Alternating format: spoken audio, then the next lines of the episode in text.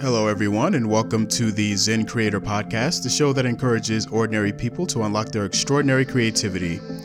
I'm John Hardy Bell, and today I'd like to talk about the delicate balance between your creative passion and your day job. Now, ideally, those two paths collide and you're able to make a living by doing what you love. But a whole lot of us, myself included, still work a day job to round out our income. So how do we successfully maintain that balance? And more importantly, how do we finally take the leap away from the day job to pursue what we really love? So without further ado, let's dive into it.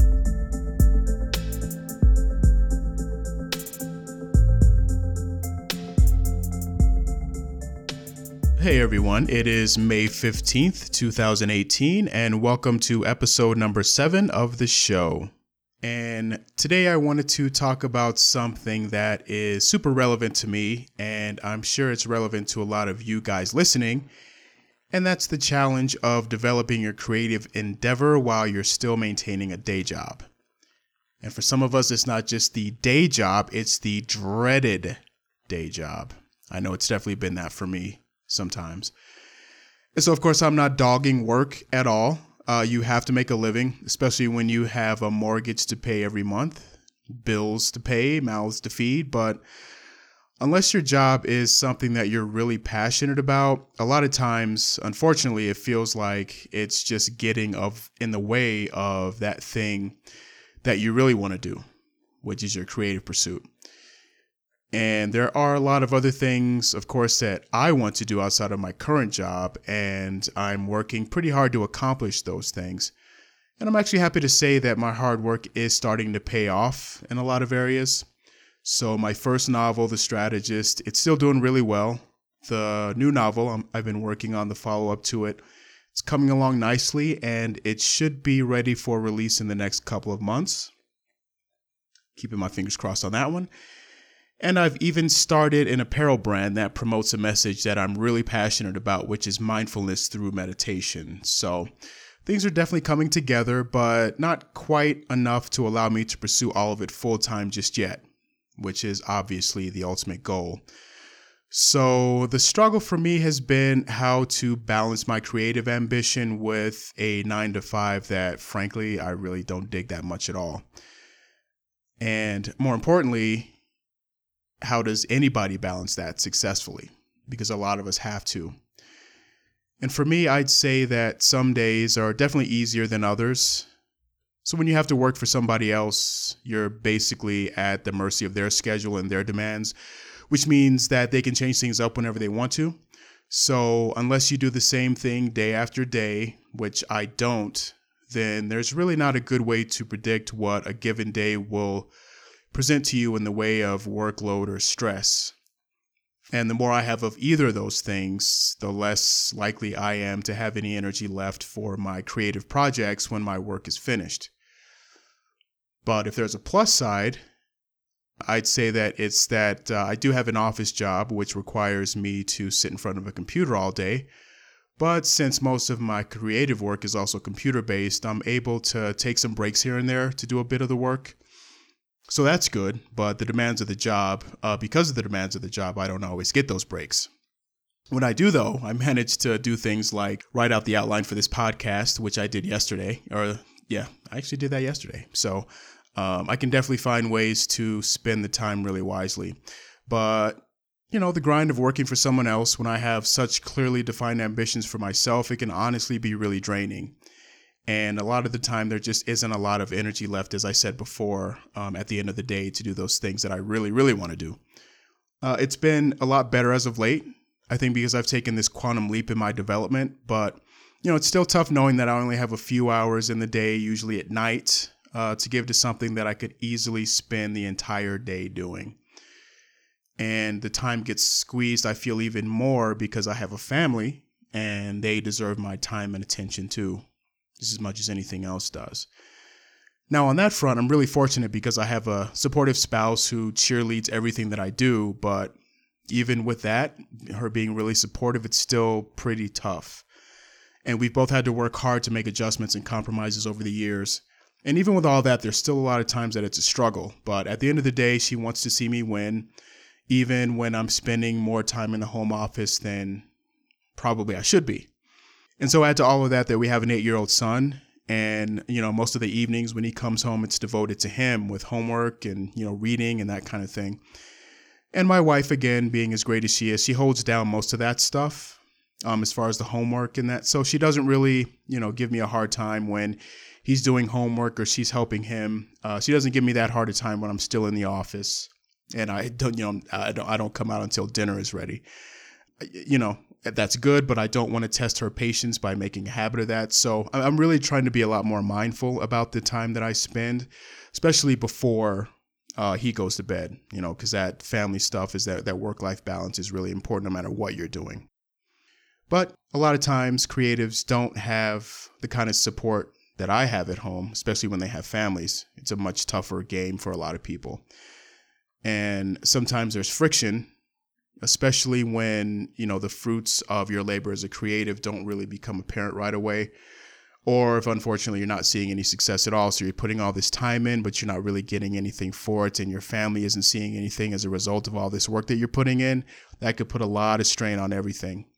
And so, you know, just in general, it's it's tough when this thing that you love to do so much and it brings you so much joy is ultimately causing a disconnect in your relationship.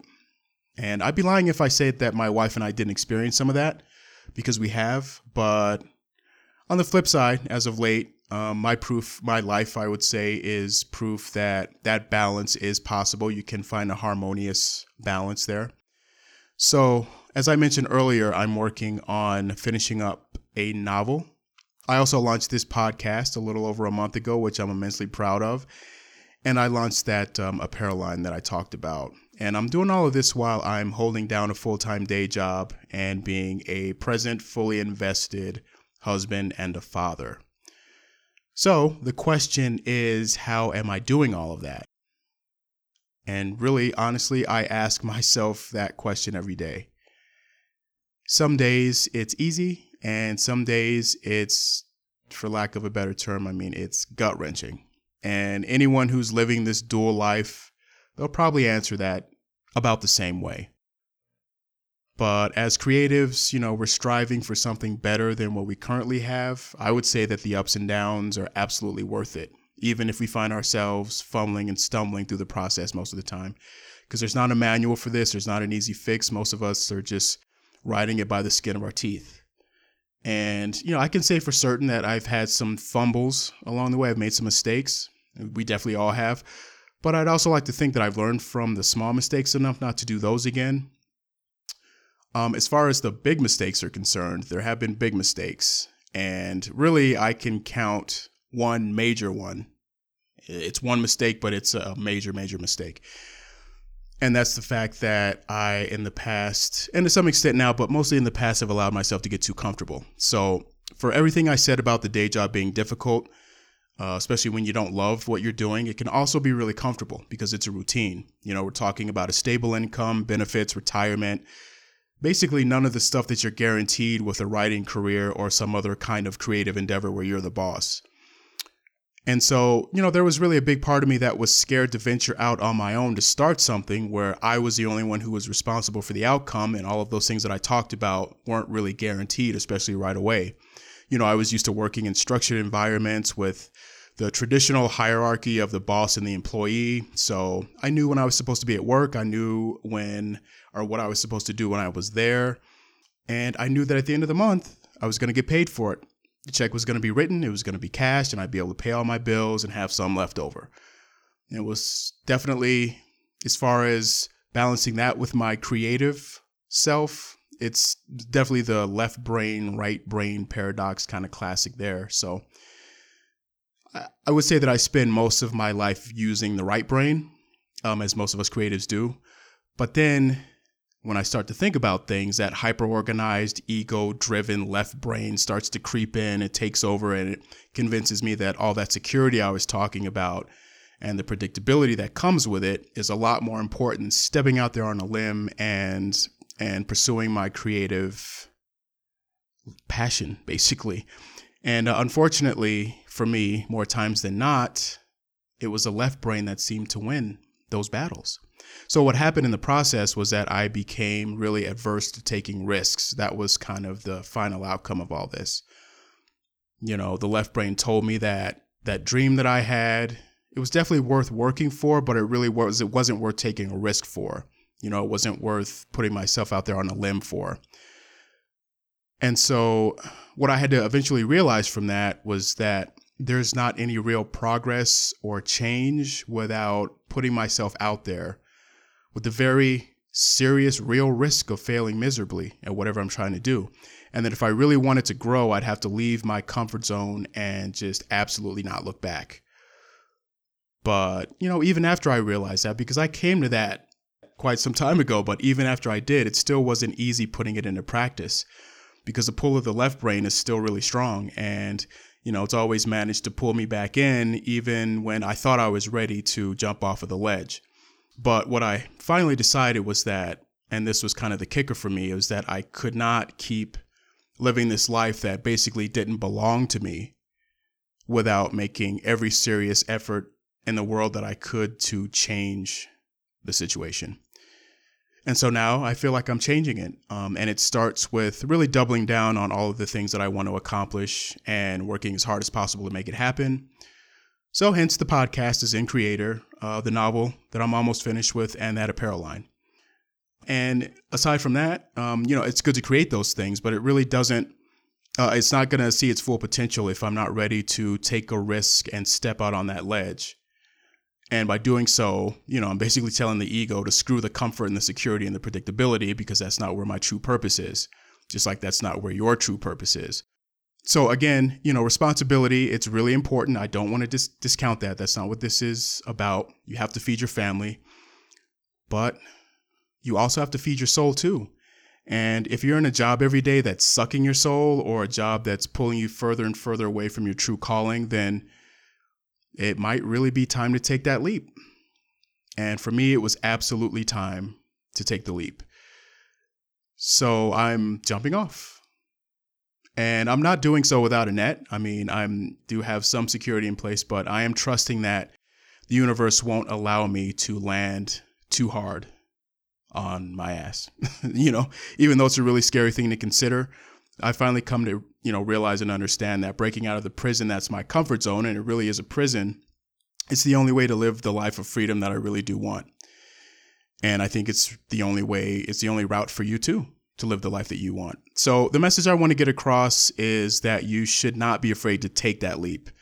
You know, taking a risk is something that most of us aren't used to. It's different, it's scary, and there's definitely not a guarantee that we'll be successful doing it.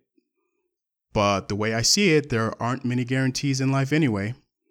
And at least by taking the leap, you're taking the situation into your own hands and charting your own course and telling the universe that it's you who's in charge of your destiny and you're not leaving it up to chance or to luck.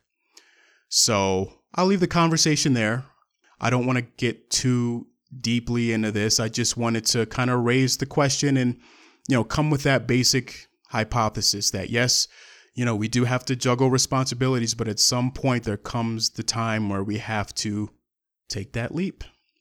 And I finally come to that place now, and it's really kind of a celebration time for me. So this was as much sharing my little journey as it is hopefully inspiring you to look at your own life and see where you can take that leap. And, you know, there aren't any clear-cut answers for or how you take that leap for yourself, because that's solely up to you. But I do know, again, that you have to do it, because frankly, you know, we might only get one crack at making our dream happen, whatever it is. So once we've identified what that is, we have to go all in on it, because there's no reward in playing it safe, especially when it comes to this stuff. And look, the world needs your talent, and it needs it right now. And you have to look at it that way. You were given this talent for a reason, and you were given awareness of it for a reason. So take that leap and trust that you will land exactly where you're supposed to, because you will. So with that, I want to say thank you guys so much for listening. I really do appreciate your time, and hopefully you get a little something out of this, even if, as I said, it's just food for thought. So if you're on the Anchor app, uh, I want you to be sure to hit that favorite button. If you're listening on iTunes, make sure you subscribe. Ratings and reviews are the best way to help this show grow. So if you have a moment to leave one, I'd greatly, greatly, greatly appreciate it. And lastly, if you'd like to share your story of success or struggle, access the show notes, or see what else I'm up to, please visit johnhardybell.com slash the Zen Creator. And I would love to have you join the conversation. So until next time, this is John reminding you that you were put on this planet to create. So you might as well enjoy the process and take that leap of faith, because it'll turn out exactly the way you need it to. Take care. Have an amazing day.